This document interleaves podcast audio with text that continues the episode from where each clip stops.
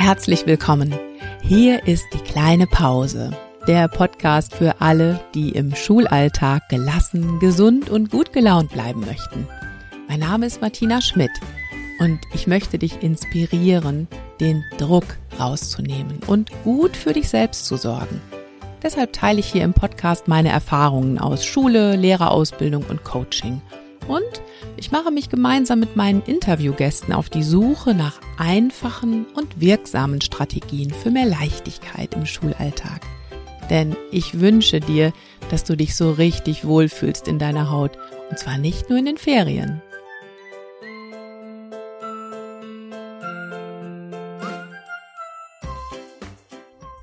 Vor ein paar Wochen hat mir eine Hörerin einen Artikel zugeschickt mit dem Titel Lehrer sind oft schwierige Patienten.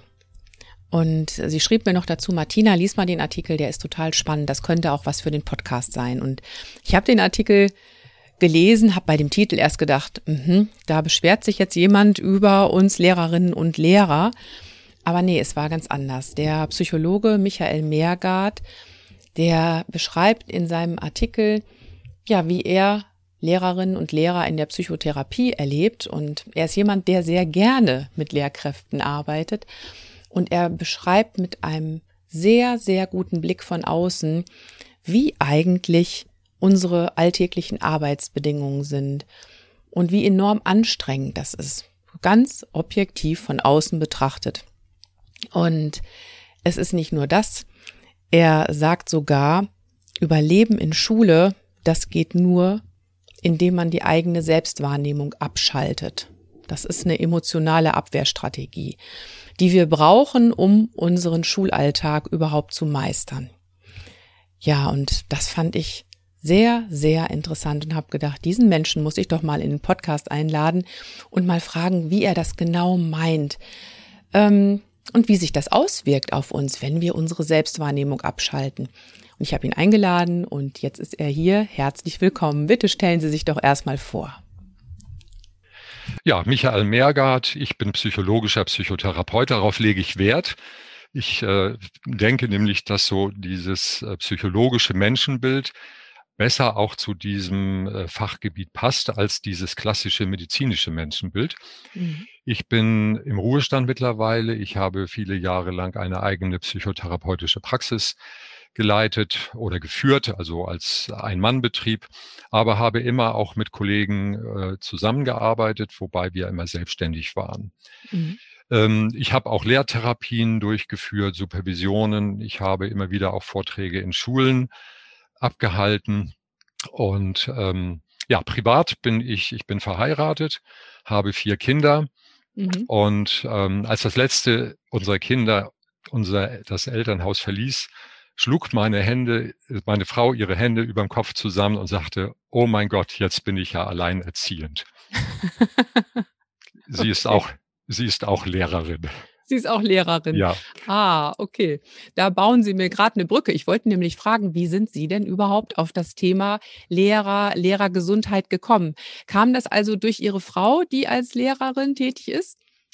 Ja und nein. Es ist natürlich schon so, wenn man als Psychotherapeut arbeitet, hat man automatisch auch Kontakt zu Lehrern und im Kollegen, Kolleginnenkreis spricht man darüber, dass es eben auch schwierige Patienten sind. Mhm. Aber nun habe ich eben auch privat über meine Frau äh, viele Kontakte zu Lehrern. Wir sind mit Lehrern und Lehrerinnen befreundet. Mhm. Und so nach und nach ähm, fiel mir auf, dass das eben eine ganz besondere Klientel ist. Und ähm, Zudem habe ich meine Frau öfters aus der Schule abgeholt, gerade in der ersten Zeit. Mhm. Und ich dachte, ich halte das nicht aus. Also dieser Lärm, dieses Gewusel. Mhm. Wie halten die das bloß aus?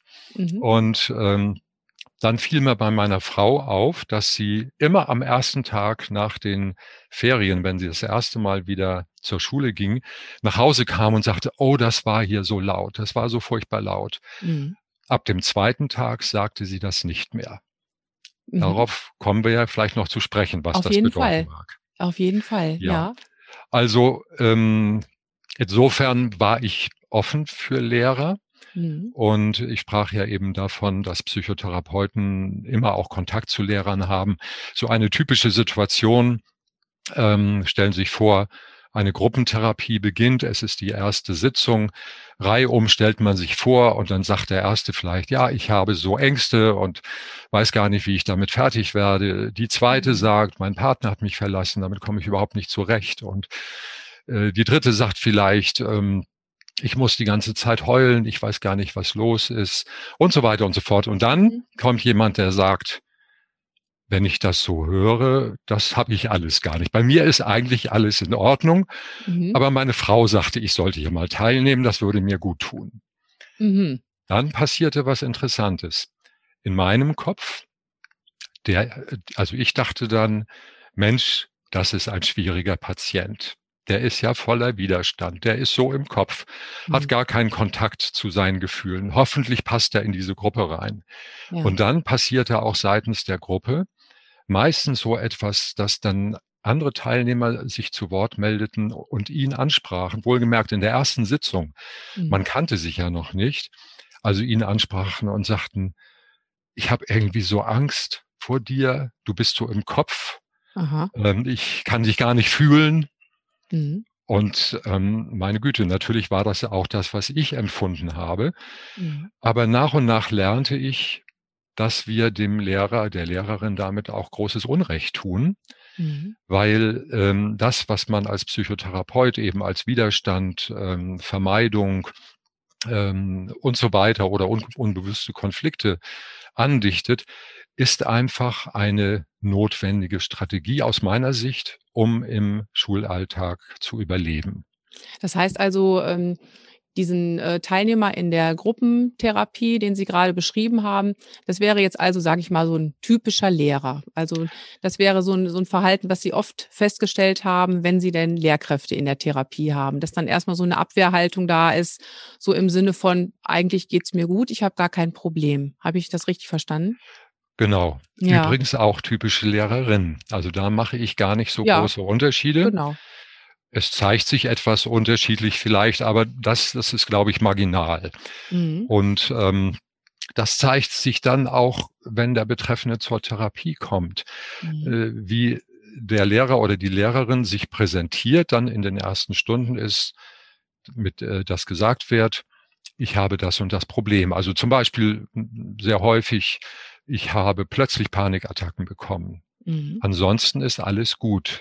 Mhm. Viele Lehrer kommen auch, und das finde ich und fand ich immer erschreckend, aufgrund von körperlichen, schweren körperlichen Erkrankungen. Mhm.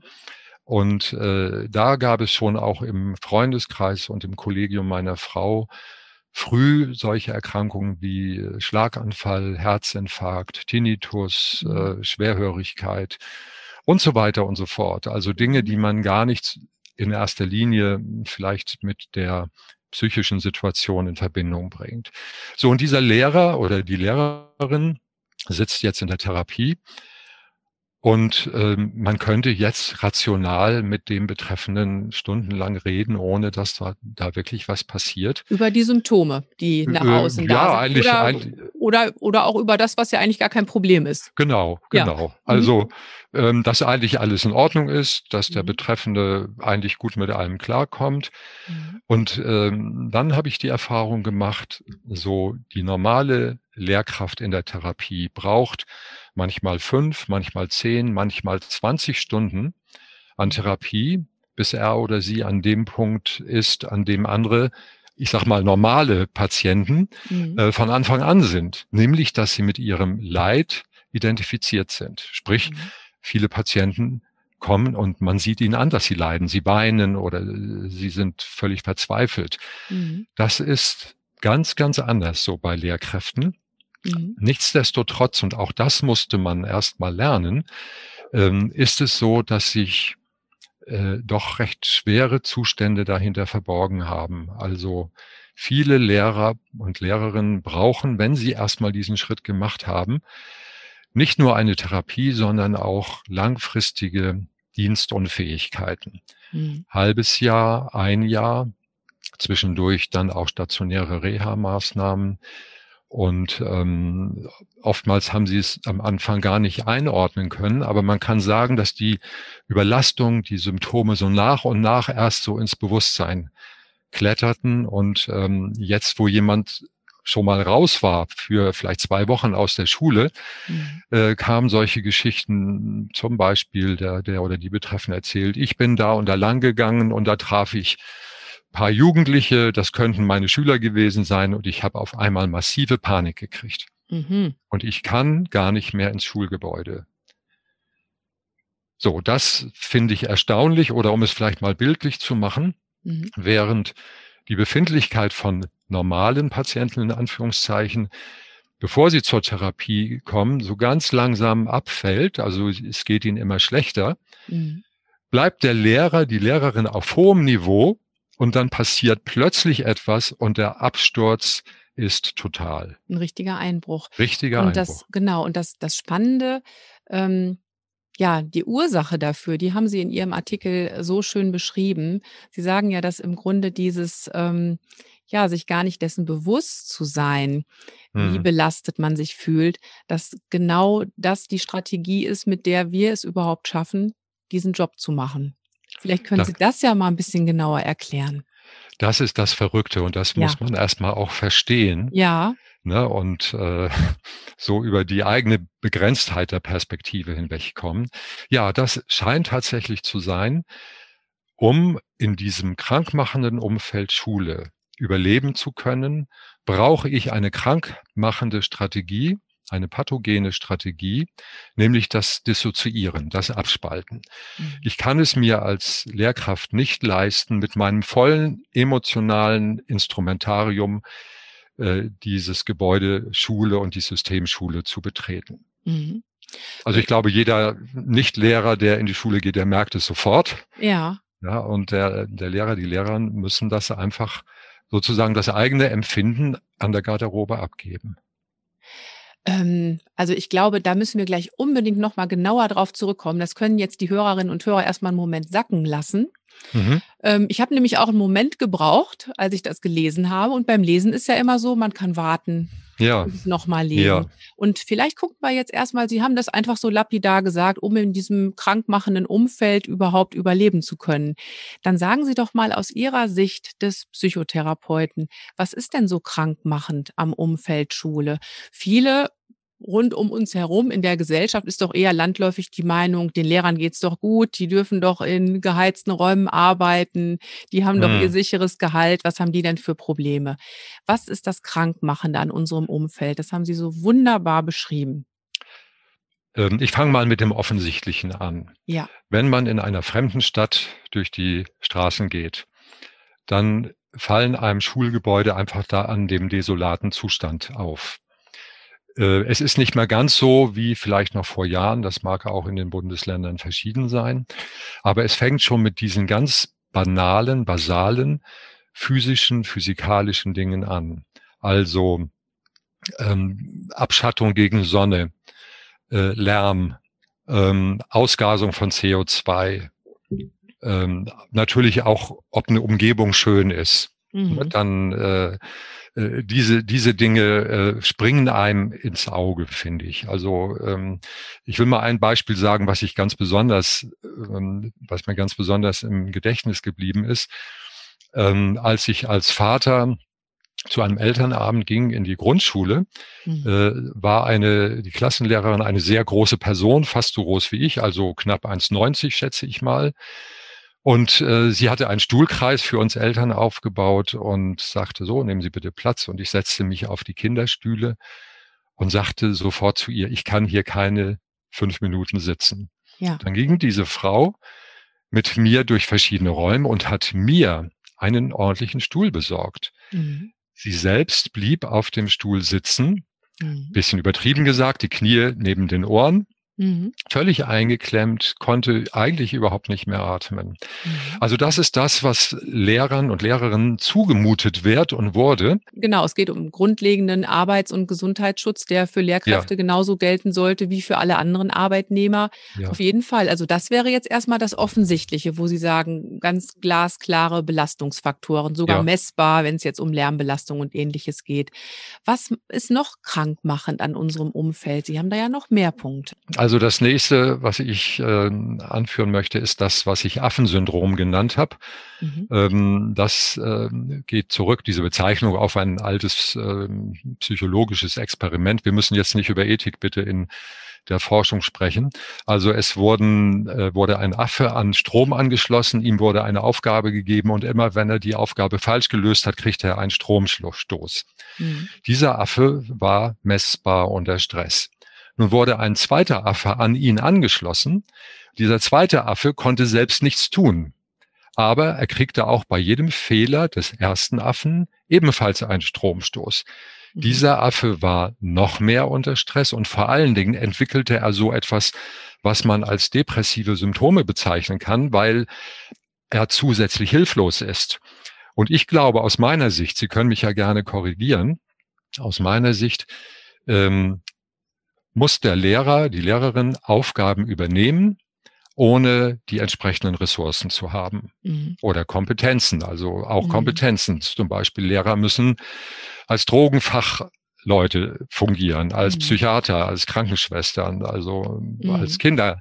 Äh, Schwestern. Meine Frau musste immer wieder auch äh, Schülern den Po abwischen, ne, in der mhm. Sonderschule oder in, im Förderunterricht später. Ja, in der, in der Grundschule erleben wir das auf jeden Fall, alleine schon durch die extreme Unterbesetzung, ja, die wir haben. Ja in kleinen Kollegien müssen ja auch sämtliche Aufgaben abgedeckt werden, die in einem großen Kollegium hm. halt besetzt werden müssen. Ne? Und da haben dann einzelne Personen ganz viele unterschiedliche Rollen, die sie erfüllen müssen. Und genau wie ja. Sie sagen, ohne entsprechende Ressourcen zu haben. Ja. Sei es jetzt die entsprechende Qualifikation, sei es eine entsprechende Stundenentlastung. Also da kann ich auf jeden Fall bestätigen, ja.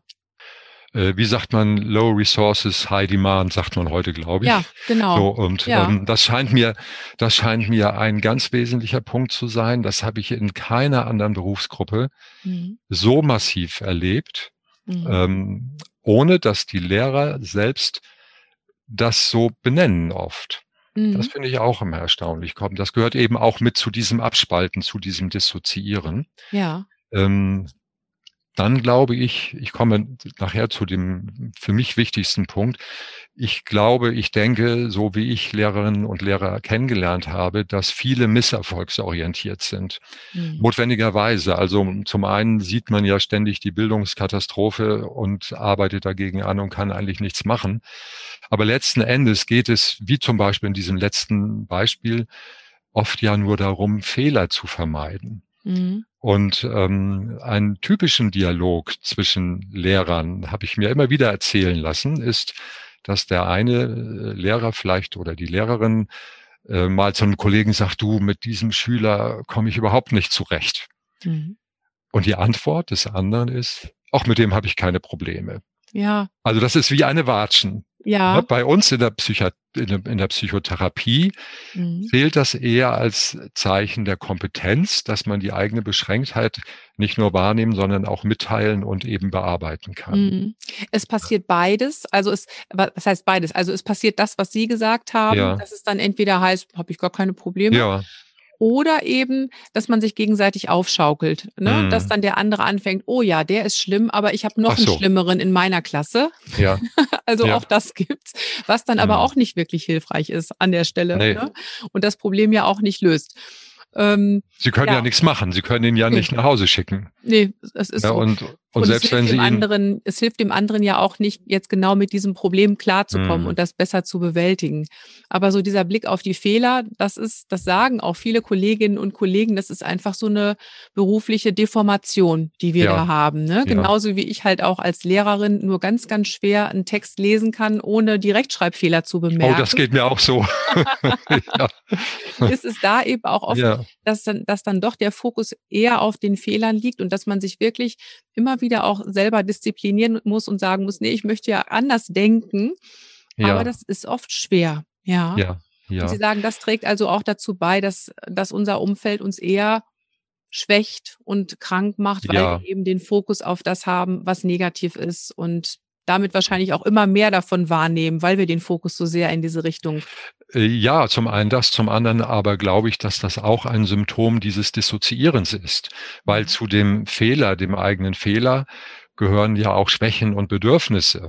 Mhm. Und ähm, Bedürfnisse, also wirkliche vitale Bedürfnisse mitzuteilen, fällt mhm. vielen schwer. Auch dazu vielleicht ein kurzes Beispiel. Ein äh, Hauptschullehrer kurz vor der Pensionierung erzählte mir, dass er eine Thrombose hatte. Mhm. Der Arzt habe ihm gesagt, er müsse wegen dieser Thrombose viel trinken. Und ich fragte ihn, ja, und tun Sie das?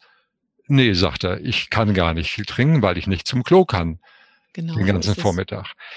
Aber obwohl das ein Mensch war, der sich durchsetzen konnte, der selbstsicher war, der beredt war, mhm. er kam nicht mal auf die Idee, zu sagen, Leute, so geht das nicht. Mhm. Ne, seinem Chef zu sagen, hier, ich habe ein Problem und löse das für mich oder mhm. Administration, löse das für mich. Mhm. Genauso ist also es. dieses ja. Mitteilen von Bedürfnissen, ich kann nicht mehr, ich mag nicht mehr, mir ist das zu viel, das fällt vielen schwer. Ja, und das fängt tatsächlich bei so grundlegenden Bedürfnissen an, kann ich absolut bestätigen. Mhm. Also wenn ich Workshops gebe an Schulen, da ist auch ganz oft das Thema und ich bin immer wieder erschüttert, wie viele erwachsene Menschen dann sagen, nein, ich schaffe das einfach nicht, morgens zur ja. Toilette zu gehen. Äh, ich verkneife mir das, ich verkneife mir das Trinken. Und ähm, mhm. ja, da, da müssen wir uns gar nicht drüber unterhalten, was das für einen Stress dem ganzen System macht, wenn ich solche Grundbedürfnisse unterdrücke. Ja. Und da kann man ja. sich nur vorstellen, was man dann alles noch unterdrückt. Ne? Genau, und für diesen Menschen war das, ist das lebensbedrohlich. Ja. Ne? Also wenn er nicht trinkt, dann löst sich vielleicht ein Thrombus und äh, wandert dann in die Lunge mhm. typischerweise. Mhm. Ja, und das finde ich gefährlich. Ja, absolut. Ja, vielleicht, äh, ich gucke mal, ob ich noch was vergessen habe. Also man kann viel dazu sagen. Ich glaube, wichtig ist auch so dieses, ähm, diese mangelnde Anerkennung von außen. Mhm. Ähm, das ist Ihnen ja auch bewusst. Mhm. Ich weiß nicht, ich habe den Eindruck, ein bisschen hat sich vielleicht getan, aber der Lehrerberuf gehört ja auch zu den sogenannten Semi-Professionen, genau wie Friseure und Psychotherapeutinnen übrigens auch. Aha. Also Semi-Beruf heißt, eigentlich kann das jeder. Ach so. Ja. Ich weiß es nicht. also Haare schneiden, Psychotherapie. Ja unterrichten kann eigentlich genau, jeder. Genau, das kann eigentlich jeder. Man muss ja nur ein bisschen reden. So, war mir nicht so bewusst. Also bei, bei Schule leuchtet es mir noch ein, hm. ähm, weil ja natürlich jeder von uns irgendwann mal in der Schule war als Schüler. Ja. Und dann meint man ja, der Sprung auf die andere Seite kann ja nicht so schwer sein. Ich habe ja jahrelang als Schüler im Unterricht gesessen. Ich weiß ja, wie der Hase läuft. Ja kann nicht so schwer sein. Bei Psychotherapeuten und Friseuren stelle ich mir es ein bisschen schwerer vor, die Seite zu wechseln. Aber gut, es ist eine Semi-Profession und jeder meint, er kann uns da reinreden. Ja, also Psychotherapeuten reden ja nur ein bisschen und jeder hat auch schon mal mit Freund oder Freundin über ein Problem geredet und gar nicht so schlecht. Ja, ja. Ne? Und mhm. jeder hat auch mal vielleicht sich oder anderen die Haare geschnitten. Mhm. Und ähm, weil das so ist, heißt es natürlich auch, also wir haben das hier in Schleswig-Holstein immer wieder erlebt, dass dann völlig fachfremde als Ersatz äh, und Lehrpersonal eingesetzt werden. Daran sieht man, wie die Wertschätzung dem Lehrerberuf gegenüber von mhm. politischer Seite auch aussieht. Mhm. Ne, das finde ich schlimm. Das natürlich geht es nicht. Und meine Frau hatte immer wieder auch erzählt, äh, welchen Müll im übertragenen Sinne sie wegräumen musste, wenn jetzt jemand anders im wirklich in allerbester Absicht die Klasse vorher hatte. Mhm. Und dann mhm. kommt sie und dann ist da Toho Babohu los in dieser Klasse. Mhm. Ne? Äh. Ja, und wenn Sie mangelnde Anerkennung ansprechen, da meinten Sie ja gerade, es ist etwas besser geworden. Ähm, das ist sehr unterschiedlich. Also ja. ähm, ich denke schon, dass ähm, der einzelne Kollege, die einzelne Kollegin das vielleicht dann doch an seiner Schule auch schon mal positiv erlebt erlebt, so wie wir zum ja. Beispiel jetzt an meiner Schule gerade wieder die Eltern befragt haben, wie, wie, sie zufrieden sind mit dem Distanzunterricht und die Eltern sind sehr zufrieden. Ja. Das freut uns natürlich Schön. sehr. Aber wenn man das allgemeine Bild in der Öffentlichkeit hört, dann stehen jetzt ja auch Lehrkräfte wieder sehr stark hm. in der Kritik weil sie es jetzt immer noch nicht hinbekommen. Es waren doch Sommerferien zwischendurch, da hätte man doch genug Zeit gehabt, jetzt auf digitales Lernen umzustellen und so weiter und so fort. Also da sind dann schon viele sehr schnell mit der Kritik dabei. Und da sind wir auch wieder bei fehlenden Ressourcen. Ne? Ja. Wenn ich nicht die Ressourcen habe, kann ich nicht den Unterricht machen, den ich vielleicht gern machen würde, ja. obwohl ich dazu durchaus in der Lage wäre, ne? aufgrund meiner Fähigkeiten. Das ja. wäre nicht das Problem. Also fehlende Anerkennung ist auf jeden Fall, gebe ich Ihnen recht, ein ganz krankmachender Faktor. Und ich würde Sie so gerne bitten, dass Sie jetzt zu Ihrem wichtigsten Faktor was sagen. Ja. Haben Sie ja gerade schon gesagt, Sie haben noch was ganz Wichtiges, was ja. viele gar nicht auf dem Schirm haben. Ich behaupte, dass es der Lehrerin, dem Lehrer nicht bewusst ist, mhm. nämlich das Crowding. Crowding von Englisch Crowd, die Masse, besagt einfach, die subjektive Reaktion darauf, sich in einem Raum mit mehreren Menschen zu befinden. Mhm. Ähm, die soziale Dichte ist sozusagen das physikalische Maß, also Personen pro Quadratmeter könnte man sagen. Mhm. Aber dieses Erleben des Crowding ähm, muss nicht damit äh, ähm, einhergehen. Ne? Also manchmal reicht eine Person zum Beispiel im Fahrstuhl und man fühlt sich schon gecrowded. Ja. Oder äh, stellen Sie sich einen langen Flur vor. Ich kenne das so aus meiner Studentenzeit. Äh, man geht an dem einen Ende des Flures los zum Ausgang und dann vom anderen Ende kommt einem einer entgegen und gefühlt dauert dieser Begegnungsprozess fünf Minuten. Auch das ist Crowding. Okay. Ja. Also Crowding, äh, da muss man sagen, äh, das ist kaum in einem anderen Beruf so massiv gegeben wie in der Schule. Vielleicht noch Kindergärten, äh, mit den Kindergärtnern habe ich weniger gearbeitet. Mhm. Vielleicht gibt's hier und da noch andere Berufe, aber äh, mir ist zumindest kein anderer Beruf bekannt, äh, bei dem das Crowding so zu Buche schlägt. Äh, Crowding heißt, dass durch diese, dieses ständig anderen Menschen ausgesetzt sein, mhm. ähm, alle physiologischen Parameter in die Höhe fahren. Blutdruck, mhm. Herzschlagrate, der Hautwiderstand lässt nach, also man transpiriert etwas, ähm, Muskelspannung steigt. Also alle Parameter fahren in die Höhe. Mhm. Also alles auch, so typische Stresssymptome, ne? körperliche ja, Stresssymptome. Mhm. Ja, genau. Mhm. Wobei der Betreffende es gar nicht unbedingt negativ wahrnehmen muss. Also es, mhm. man kann sogar auch sich wohlfühlen mhm. und gecrowded sein.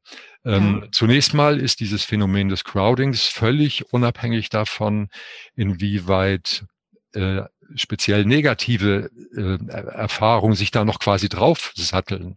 Mhm. Crowding heißt einfach, ich bin so und so lange, so und so viel Prozent meiner Arbeitszeit mit vielen Menschen zusammen. Und das bin ich ja immer. Das sind Sie immer. Ich bin ja immer mit anderen zusammen, ja. wenn ich in der Schule bin. Außer in der ich Klasse? bin mal, ja, außer ich ja. gehe mal zur Toilette.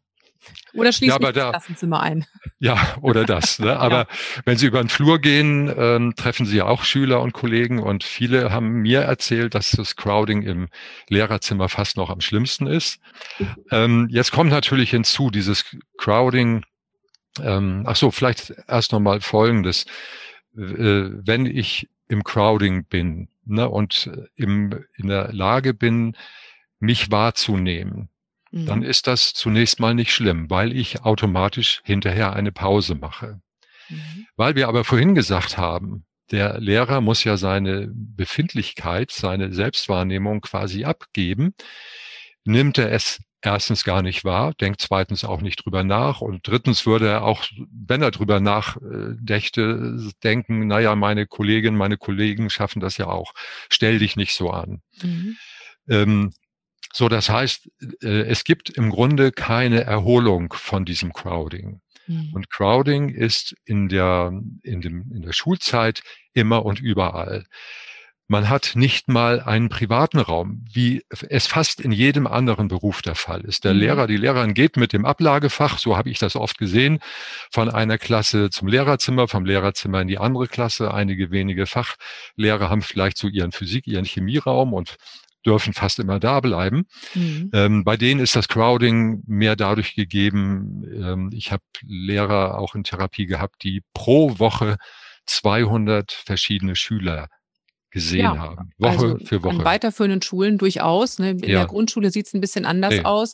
Aber da ist es wahrscheinlich ja viel, viel schwieriger, sich auch komplett rauszuziehen, weil die ähm, Schülerinnen und Schül äh, Schüler jünger sind, noch mehr mm. Betreuung brauchen und ja. ständig ansprechbar sein muss. Sie haben ja dieses, ähm, diesen Raumwechsel mit dem Köfferchen unterm Arm, haben mm. Sie auch so schön beschrieben, überall ist Auswärtsspiel. Ja. Das fand ich ja. so, ein schön, so eine schöne Rede. Überall ist genau, Auswärtsspiel. Ne? Genau. Und, Genauso ja. fühlt sich das oft an. Ich komme hm. irgendwo hin in einen Klassenraum, der mir nicht gehört und bin da erstmal fremd. Ähm, hm. Sie haben es auch gerade beschrieben, manchmal ist ein Durcheinander da, da muss ich den Raum erstmal herrichten. Ich muss mich ja. orientieren, wo ist hier vielleicht mein Ruhesignal oder ähnliches. Wenn ich dann hm. gehe, muss ich alles wieder aufräumen. Also ich kann mich nicht unbedingt wohlfühlen und ausbreiten in der Klasse, so als wenn ich in meinem eigenen Büro oder Arbeitszimmer bin. Ja.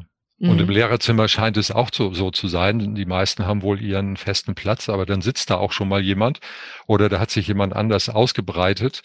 Und da muss man den auch erstmal wieder zurückerobern. Und das ist ja bei, selbst wenn Sie im Großraumbüro arbeiten, mhm. dieser eigene Schreibtisch, das ist tabu, das ist intim. Da würde auch der äh, Leiter, der Chef nicht ohne weiteres einfach die Schublade öffnen. Mhm. Das wäre schon übergriffig. Mhm. Ja, und all das gibt es praktisch in der Schule nicht. Mhm. Ähm, ich will vielleicht, haben Sie noch eine Frage dazu? Sonst komme ich noch mal zu den verschiedenen Qualitäten auch des Crowdings. Ja, also das, ähm, ich wollte nur noch bestätigen, dass ich auf jeden Fall ähm, das auch so erlebe, dass wir unsere Selbstwahrnehmung da echt ausschalten, viele von uns, gerade wenn es so um das Crowding geht. Also ich habe da gerade eine Situation ähm, so vor Augen, die bei uns im Lehrerzimmer immer wieder auftaucht. Es ist nämlich wirklich sehr, sehr laut, auch im Lehrerzimmer. Ne? Ja. Man unterhält sich mit Kolleginnen und da geht es oft hoch her. Und dann kommen auch oft noch Schüler, die irgendwas wollen.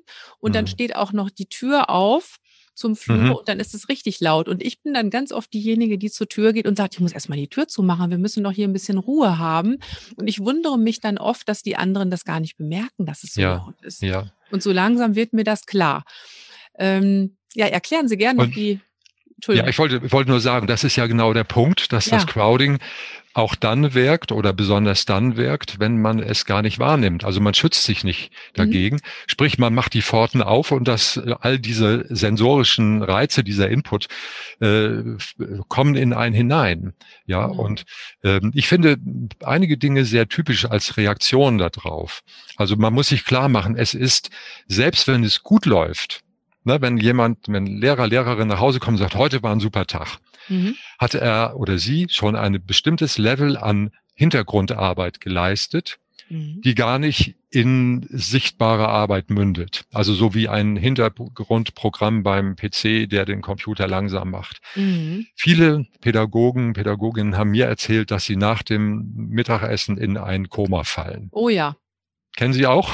Ich kenne das auch. auch. Ich, ich kenne das auch, ja, hm. auf jeden Fall. Also ich habe ja mittlerweile gelernt, zwischendurch meine kleinen Päuschen zu ja. machen, auch in diesem ganzen Trubel im Unterricht. Ähm, aber ich hatte das früher auch und äh, sie, es ist wirklich so, wie Sie das beschreiben. Es ist dann Koma. Also es ist so, ich, ich hm. nenne das immer den Notabschalteknopf. Ja, ja. ja das, das ganze System macht wirklich einmal so einen Shutdown. Ja. Weil es einfach zu viel war. Und das versteht man dann, wenn man sich klar macht, wie viel auch wirklich ungeheure Arbeit geleistet wird. Mhm. Ne? Also schon im Hintergrund. Und äh, das muss ja der, die Person ständig machen. Mhm. Ne? Also den ganzen Vormittag oder bis in den Nachmittag hinein. Das Wesentliche ist eben, dass diese, dass viel äh, physiologische Arbeit geleistet wird. Das ist dem Lehrer, der Lehrerin nicht bewusst. Mhm. Und Natürlich heißt das, dass man dann auch erschöpft ist. Und insofern ist es kein Wunder, dass allein wegen dieses Crowding, Crowdings ähm, Burnout entstehen und ähm, vielleicht auch Depressionen entstehen. Ja. Es ist aber ja so, dass ähm, Sie gesagt haben, den Lehrkräften ist es ja gar nicht so bewusst, ja. Was da alles auf sie einprasselt. Also sogar, es ist sogar so, sie müssen genau das ja ausblenden und das gar nicht so sehr wahrnehmen. Genau. Ähm, und wenn ich dann aber mittags nach Hause komme und bin so furchtbar erschöpft, dann fange ich ja eher an, mir selbst Vorwürfe zu machen und mir zu sagen, was ist denn mit dir eigentlich los? Du bist ja gar ja. nicht richtig belastbar. Jetzt hast du einen halben Tag gearbeitet und jetzt bist du hm. schon wieder müde. Das kann doch nicht sein. Ja. Ja, das ist bitter, ne? weil was stimmt nicht mit mir? Also ich mache mhm. es zu meinem Problem, zu meiner Schwäche. Mhm. Ich wollte noch ganz kurz vielleicht so auf dieses Crowding. Im Moment habe ich ja nur die normalen und guten Situationen angesprochen. Ja.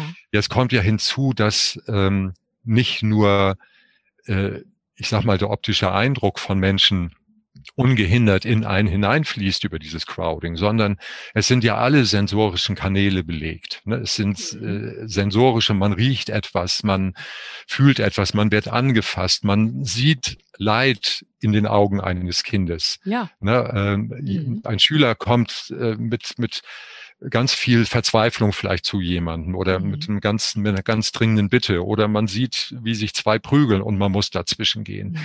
Also alle, ganz viele von diesen, von diesen sozialen Cues, die man mitkriegt, bedeuten ja auch, ich muss was tun. Auf jeden Oder Fall. ich sollte was tun. Ja, also manchmal ja auch absolut im positiven Sinne. Ne? Es, es passieren ja, Ja. auch schöne Sachen. Ja, Ähm, Kinder freuen sich über was, wollen mir unbedingt was, was Tolles zeigen, aber auch das nimmt mich ja auf jeden Fall emotional in Beschlag. Ne? Und ich habe gerade schon verstanden, es geht gar nicht so sehr darum, ob das jetzt positive, negative Kontakte sind. Es sind Kontakte, denen ich mich nicht entziehen kann. Ich muss reagieren. genau. Und das Erste, wenn äh, Lehrerinnen und Lehrer merken, dass sie nicht mehr können, äh, wo reduzieren sie als erstes ihre Kontakte? Im Privatbereich. So ist das. Das heißt, sie vereinsamen, sie können dann auch nicht mehr über ihre Dinge sprechen Mhm. und dann sind sie vielleicht schon in diesem Teufelskreis drin. Mhm. Na, und dieses Crowding, das finde ich, interessant finde ich noch, ich habe das als Student in den 70er Jahren in, in den Lehrbüchern der Sozialpsychologie gefunden. Na, Da Mhm. wurde, wurden wirklich solche Dinge auch äh, beforscht, wie im Fahrstuhl, lange Flure und so weiter. Mittlerweile, ich habe irgendwie, äh, ich glaube 2005 oder 2011 hatte ich nochmal einen Artikel geschrieben, nochmal eine längere Recherche gestartet. Mhm. Ich habe das äh, Thema Crowding in der Forschung, was Schule betrifft, nicht mehr wiedergefunden. Das, Das ist, ist seit den- echt spannend. Mhm. Seit den 80er Jahren scheint es verschwunden zu sein, außer in der Ökopsychologie, die sich zum Beispiel mit Stadtentwicklung beschäftigen. Also Mhm. wie viele Menschen pro Quadratkilometer. Mhm. Aber so da, wo es eigentlich hingehört und beforscht werden müsste, nämlich in der Schule, in Kindergärten, vielleicht auch in Kliniken, ähm, Fehlanzeige. Und das, obwohl wir uns hier in Schleswig-Holstein 50 Prozent vorzeitige Pensionieren, äh, Pensionierungen leisten, Mhm. die müssen ja auch bezahlt werden. Mhm. Ne? Mhm. Und das finde ich so erstaunlich, dass da nicht mal einer denkt, huch, was ist da eigentlich los? Sprechen. Jetzt haben wir äh, schon sehr, sehr lange darüber gesprochen, was alles so anstrengend ist an Mhm. unserem Beruf, was uns krank machen könnte. Ähm, und in diesem Podcast geht es eigentlich, nee, ohne eigentlich, geht es immer darum, Mhm. positive Impulse zu setzen und zu gucken, so, wo können wir ansetzen? Wo sind unsere Handlungsspielräume? Was können wir verändern? Ja, Und da möchte ich mit Ihnen unbedingt schauen, was können wir Ja. verändern. Viele hören vielleicht auch zu und sagen jetzt, also was die da bereden, diese ganzen Probleme, das kenne ich überhaupt nicht. Die genau. können, können sich ja auch mal fragen, ob es vielleicht tatsächlich so ist, dass sie auch vieles von dem einfach abschalten, was ihre Mhm. Selbstwahrnehmung angeht. Das könnte dann auch eine spannende Frage sein, sich da mal selbst zu erforschen. ja. Ähm, ja, was, was führt da raus? Sie nennen es das Prinzip Mimose. Muss ich zur Mimose werden, um dann langfristig gesund zu bleiben in diesem System? Wie geht das? Ja, das ist tatsächlich so, dass äh, das immer die erste Arbeit war mit fast allen Lehrerinnen und Lehrern in meiner Therapie, nämlich dass man ähm, offiziell würde ich das jetzt Sensibilisierung nennen, also nicht Desensibilisierung, Ja. ähm, aber eigentlich ist es ja richtig. Man man soll wirklich empfindlich werden. Und ich habe dieses Wort Mimose geprägt, einfach um so ein bisschen die, die Leute auch gegen den Strich zu bürsten und das ähm, auch mit einem dicken Ausrufezeichen zu versehen und auch zu sagen, es ist in Ordnung, selbst wenn andere vielleicht von dir sagen würden, Mensch, du stellst dich aber an, du darfst das. Ja, und das ist ein wirklich kleinschrittiges Training. Ähm, ich kann jetzt auch nicht sagen, das macht man jetzt genau so und so, sondern das ist äh, in jedem Einzelfall etwas, was man in vielen kleinen Schritten erarbeiten muss. Und ich fange oft damit an, dass ich sage, alles, was uns begegnet, wird ja mit einer, mit einem Gefühl belegt. Na, da, oder wir haben eine emotionale Reaktion. Eine emotionale Reaktion ist immer eine Bewertung. Und das äh, Grundlegende dieser Bewertung ist positiv oder negativ. Mhm. Natürlich gibt's alle möglichen Sachen dazwischen. Ähm, so, dann sage ich, wie findest du diese, die Farbe dieser Vorhänge? Puh, dann sagt der Betreffende, weiß ich nicht. Na, und dann versuche ich wirklich mit dem Betreffenden daran zu arbeiten, dass er erstmal wieder Bewertungen abgibt. Mhm. Emotionale Bewertung. Denn das ist ja, Gefühle sind ja nichts anderes Mhm. als das ist gut, das ist schlecht, das mag ich, das mag ich nicht. Weg damit, her damit. Ja, und genau das ist ja das Problem, dass äh, im Berufsalltag die Lehrkraft nicht sagen kann, weil sie es nicht fühlt, nämlich, das ist mir zu viel, Mhm. ne, sondern äh, dem quasi neutral gegenübersteht. Mhm. Ähm, ich will das mal an einem Beispiel sagen. Ich habe ja auch so ein Knautschzonenmodell. Ich weiß nicht, ob wir da noch drauf zu sprechen kommen. Äh, vielleicht folgendes Beispiel. Lehrer, äh, ein Elternabend. Ein Vater eines Schülers sagt zu der Lehrerin, warum haben Sie meinem Schüler eigentlich nur eine drei gegeben? So, dann merke ich, ich habe das oft auch als ähm, Vater, als teilnehmender Vater gemerkt und mitgekriegt, die Stimme der Lehrkraft geht einen Ton hoch. Das mhm. zeigt Stress. Mhm. Er sitzt schon auf, dem Ankla auf der Anklagebank. Mhm. Ja, was der Betreffende nicht macht oder die Betreffende ist, das zurückzuweisen und zu sagen, hey, wie reden Sie eigentlich mit mir? Oder sagen Sie doch mal genau, was Sie möchten. Oder mir gefällt das nicht. Mhm. Ähm, oder denken Sie, dass Sie das besser können? Mhm. Ja, also in dem Moment, wo der Betreffende anfängt, eine Erklärung zu geben, sitzt er oder sie schon auf der Verteidigungsbank und steht schon unter Stress. Also dieses Disidentifizieren, dieses, das will ich nicht, das mag also ich nicht, das setzen. ist nicht gut, Grenzen setzen. Mich abgrenzen, ja. Und genau, das mal, passiert nicht. Ja, und wenn wir jetzt mal ähm, bei meinem Lieblingsbeispiel Pausen bleiben, ja. ähm, dann würde ich das jetzt so verstehen in Ihrem Modell, dass Sie erstmal sagen, also ich muss überhaupt erstmal wieder sensibel dafür werden, wann brauche ich hm. denn Pausen, wann ist mir was ja. zu viel. Ja. Ähm, das, das würde ja auch so in Richtung Achtsamkeit, Achtsamkeitspraxis gehen, ne? Also ja. mich dazu sensibilisieren. Ja. Aber dann käme schon was anders ist als in der Achtsamkeit immer eine Bewertung dazu dessen, was ich wahrnehme. Also ich ordne das dann auch für mich ein. Mir geht's jetzt gerade gut, mir geht's nicht so gut. Ich brauche jetzt zum Beispiel eine Pause. Genau. Jetzt ähm, stoße ich da ja im System Schule ziemlich schnell an meine Grenzen. Weil wenn ich jetzt auf einmal anfange, mir Pausen zu gönnen, ja, wo kommen wir da denn hin? Hm. Dann müssen ja meine Kolleginnen und Kollegen womöglich mehr arbeiten. Wenn ich jetzt sage, nee, also jetzt in der Pause habe ich aber gerade keine Zeit über, hm. Über eine Schülerin zu sprechen, das mache ich jetzt nicht. Dann müssen wir hinterher am Nachmittag nochmal telefonieren. Oh Gott. Hm. Ja. Also, ne, also ähm, ich, ich stoße auf jeden Fall ganz schnell auf Widerstand. Und da wird es ja. ja schon für viele schwierig, die Selbstfürsorge auch praktisch umzusetzen. Und da müssen wir Psychotherapeuten uns an die eigene Nase fassen. Wir sagen immer so leicht, ja, du musst dich abgrenzen, du musst Pause machen, mhm. du musst äh, auf deine Bedürfnisse achten, aber Pustekuchen, das ist nicht so leicht. Mhm. Ich kann nur sagen, es ist ungeheuer wichtig, auch als Therapeut, das ernst zu nehmen. Also wenn ein Lehrer sagt, ja, hören Sie mal, ich kann doch nicht einfach jetzt eine Pause machen, äh, dann äh, muss mein Kollege, meine Kollegin das machen und dann bin ich ganz schnell unten durch. Mhm. Also so einfach ist es nicht, sondern was man langsam machen kann, ist, dass man, dass ich als Therapeut ähm, mein Gegenüber ermutige, mal eine Schwäche zu sagen, mal ein Bedürfnis zu sagen und dann aber auch die Frage zu stellen, wie geht es dir damit? Und mhm. sozusagen sich immer mehr als positives Beispiel zu sehen. Mhm. Und vielleicht zu fragen, sag mal, geht es dir nicht auch so? Und ähm, wollen wir nicht mal zusammen? Punkt, Punkt, Punkt. Und selbst wenn es erstmal nur zwei Personen sind oder ein Grüppchen von vier Personen, das wäre ja schon ein Anfang. Mhm. Ähm, abgesehen davon ist es nicht immer so, dass der andere Kollege dann meine Arbeit mitmachen muss. Ich habe ein sehr schönes Beispiel mal erlebt mit einem Grundschullehrer, der Panikzustände hatte. Mhm. Und die, die, kriegte er immer im Klassenraum. Das Gefühl, so jetzt muss ich 45 Minuten hier sein, ich kann nicht raus. Was mhm. mache ich, wenn so eine Panik kommt? Mhm. Gut, ich habe mit ihm äh, Bewältigungsstrategien erarbeitet und was dann seine Idee war, ich fand es großartig. Er erzählte mir dann ein, in einer Stunde, er hätte sich einen Sessel in die Klasse, in den Klassenraum gestellt. Und er hat den Kindern gesagt, also in der Grundschule wohlgemerkt, passt mal auf, immer wenn ich mich hier hinsetze, heißt das, mir geht es nicht gut, ich brauche mal ein Minütchen für mich. Ja. Dann hat er sich so ein bisschen zurück gelehnt, hat dann die Atmung äh, gemacht, die wir geübt haben. Mhm. Und die Kinder haben das toleriert. Die sind nicht außer Rand und Band gewesen. Ja. Es passierte Folgendes.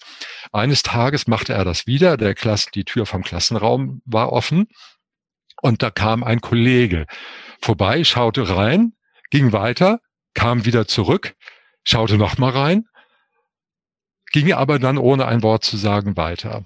Und dann hatte dann eben mein Patient erzählt, im ersten Moment dachte, um Gottes Willen, jetzt hat mein Kollege das gesehen, wie peinlich.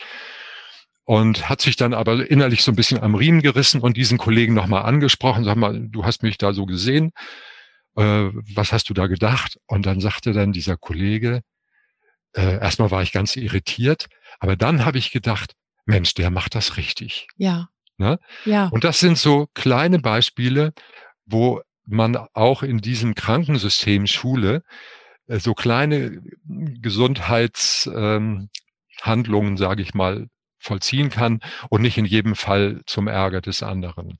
Das, und, ja, und Sie sagen ja. auch was ganz Wichtiges. Also damit bin ich eventuell auch Vorbild für andere. Ja. Und zwar nicht nur für Kolleginnen und Kollegen, sondern mhm. auch für die Kinder, die da in der Klasse ja. sitzen. Ja. Das sage ich ja auch immer wieder. Ne? Mhm. Wir dürfen nicht vergessen, was wir auch unseren Schülerinnen und Schülern mitgeben, wenn wir Selbstfürsorge für uns praktizieren. Ja. Ähm, ich bin, die gucken sich das ich, ja auch ab.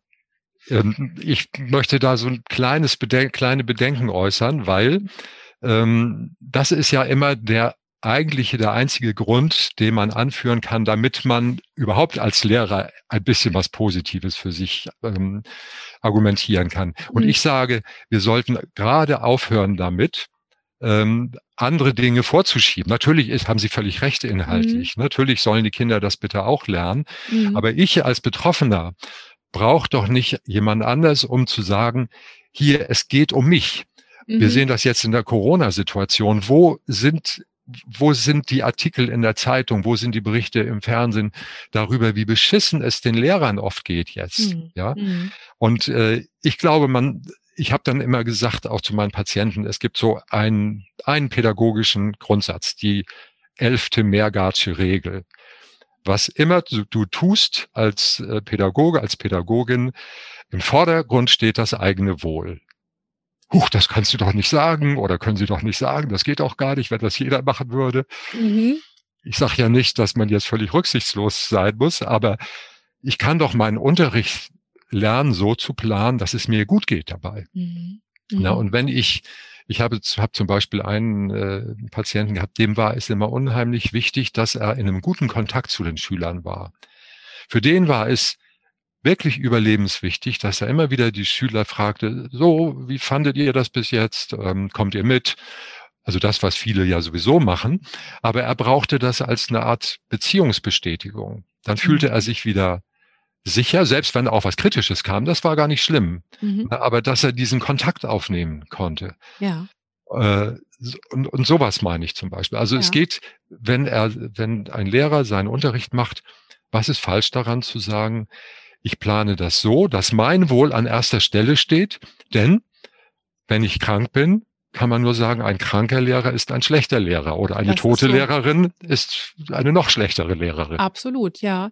Ne? Und ähm, also da sind wir ganz auf einer Linie, das sehe ja. ich ganz genauso. Und das versuche ich auch tatsächlich schon den Lehramtsanwärterinnen und Lehramtsanwärtern in der Ausbildung Toll. mitzugeben, ja. ähm, dass sie den Unterricht. Ja, das finde ich gut. Das, ja, hier hört man ganz andere Geschichten. Ja, dass sie den Unterricht nicht nur so planen, dass der dann für die Kinder schön ist, sondern auch immer gucken, wo kann ich auch im Unterricht Ruheinseln für mich einplanen. Ja. Ne? Wir ja. nennen das immer so Handlungsroutinen zur Lehrkräfteentlastung. Also mhm. das heißt so Handlungsroutinen, Rituale, wo ich dann als äh, Lehrerin auch mal sagen kann, so das läuft jetzt von selbst wie am Schnürchen und ich ja. atme mal eben kurz durch und check mal so meinen Körper durch, wie geht's mir denn eigentlich gerade? Mhm. Ähm, das ist wichtig, sowas auf dem Schirm zu haben und einzuplanen. Ja.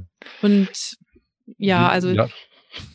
Wir waren, ja, ich wollte noch kurz sagen, wir waren ja bei dem Thema, was tue ich eigentlich? Also wir haben genau. über die genau. ganzen Belastungsfaktoren gesprochen. Und jetzt eben die Frage, wie kommt man da raus? Ähm, dieser Aufbau von Sensibilität dem eigenen Empfinden gegenüber, bitte ganz viel Zeit nehmen, ganz viel Geduld mit sich haben. Das braucht einfach seine Zeit. Wenn jemand in Therapie geht, Dafür gehen auch Stunden über Stunden drauf. Das darf auch so sein. Mhm. Etwas Zweites äh, finde ich ganz wesentlich, dass viele Lehrer eben auch, ich glaube, ich sagte das vorhin schon mal, lange krankgeschrieben sind. Also man braucht ein halbes Jahr manchmal oder ein Jahr. Und es gibt immer wieder auch äh, Kolleginnen und Kollegen oder Patienten, Patientinnen von mir, äh, die dann irgendwann in den vorzeitigen Ruhestand gegangen sind. Und das war die Rettung für sie. Mhm. Und ja, wenn ich jetzt vielleicht noch gar nicht so krank bin, sondern einfach nur denke so, boah, ich merke nur, ich bin mittags echt kaputt. Mhm. Oder ich habe dann auch manchmal gar keine Lust, mich nochmal hinzusetzen und Unterricht zu planen. Ähm, also Hilfe zur Selbsthilfe wäre auf jeden Fall überhaupt erstmal sich wieder Zeit für sich selbst zu nehmen und wirklich mal eigene Bedürfnisse wahrzunehmen und die dann ja. auch und, und eben auch nach außen hin zu kommunizieren. Ja. Kollegen und Kollegen gegenüber und zu sagen, ich brauche jetzt mal eine Pause, hm. habe heute Kopfschmerzen, mir geht's gerade nicht so gut, mir ist der Lärm ja. zu viel.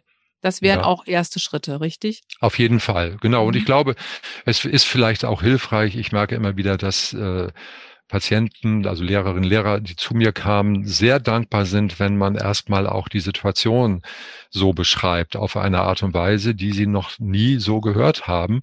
Ja, insbesondere, haben jetzt, ja, genau. insbesondere mit dem Crowding. Das heißt also, dass man anfängt, sich zu verzeihen, dass man so erschöpft ist, ne, dass man nicht mehr kann und dass man dann auf diesem Weg dazu kommt zu sagen, ja, auch wenn es heute kein besonders schlimmer Tag war, es ist in Ordnung, ich brauche jetzt meinen Schlaf und äh, ich möchte jetzt gerne eben äh, auch gut auf mich aufpassen mhm. und muss mich und darf mich abgrenzen ja. nach außen. Sehr schön. Ja, ein sehr, sehr schönes Schlusswort. Ich wollte Sie eigentlich, ähm, so wie ich das alle meine Podcast-Gäste zum Ende immer noch frage, äh, um einen Spruch bitten, nämlich einen Spruch, den Sie auf alle Tafeln schreiben würden, die vor Deutschlands Schulen aufgestellt werden. Also stellen Sie sich vor, Sie dürfen eine Tafel aufstellen und überall steht jetzt derselbe Spruch drauf. Sie haben gerade schon so einen schönen gesagt, da habe ich gedacht, oh, den können wir direkt schon nehmen. Also alles, helfen Sie mir mal. Ja, als Sie, als Sie gesagt haben, also alles, was ich im Unterricht tue, soll vor allem erstmal hm. meinem eigenen Wohl dienen. Ja. Das wäre schon ja. so ein Spruch. Den würde ich da glatt draufschreiben. Oder haben ja. Sie noch einen besseren für uns, so ganz spontan? Äh, fällt mir jetzt so spontan nicht ein. Ein Spruch, den ich für mich sehr gerne mag, ist, ähm, ich bin immer fröhlich, wenn es regnet, denn wenn, wenn ich nicht fröhlich wäre, würde es ja auch regnen. Das ist schön. Von wem ist ja? der nochmal? Also ich äh, glaube von Valentin, Karl Valentin. Ja, von irgendeinem Dicht auf jeden Fall. Ja, ja sehr ja. schön.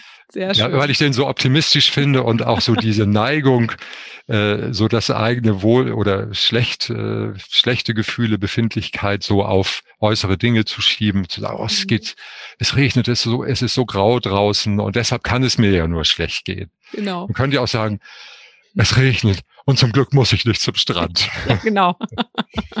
ja. Genau. Sehr schön. Ja, ich glaube, wir könnten noch sehr, sehr lange weitersprechen, Herr Mergert, ganz bestimmt. Aber ich denke, für heute haben unsere Hörerinnen und Hörer schon eine ganze Menge neuen Input mitbekommen. Mhm. Ähm, und ich danke Ihnen dafür, dass Sie das alles so ausführlich und auch mit so lebendigen Beispielen hier gefüllt haben.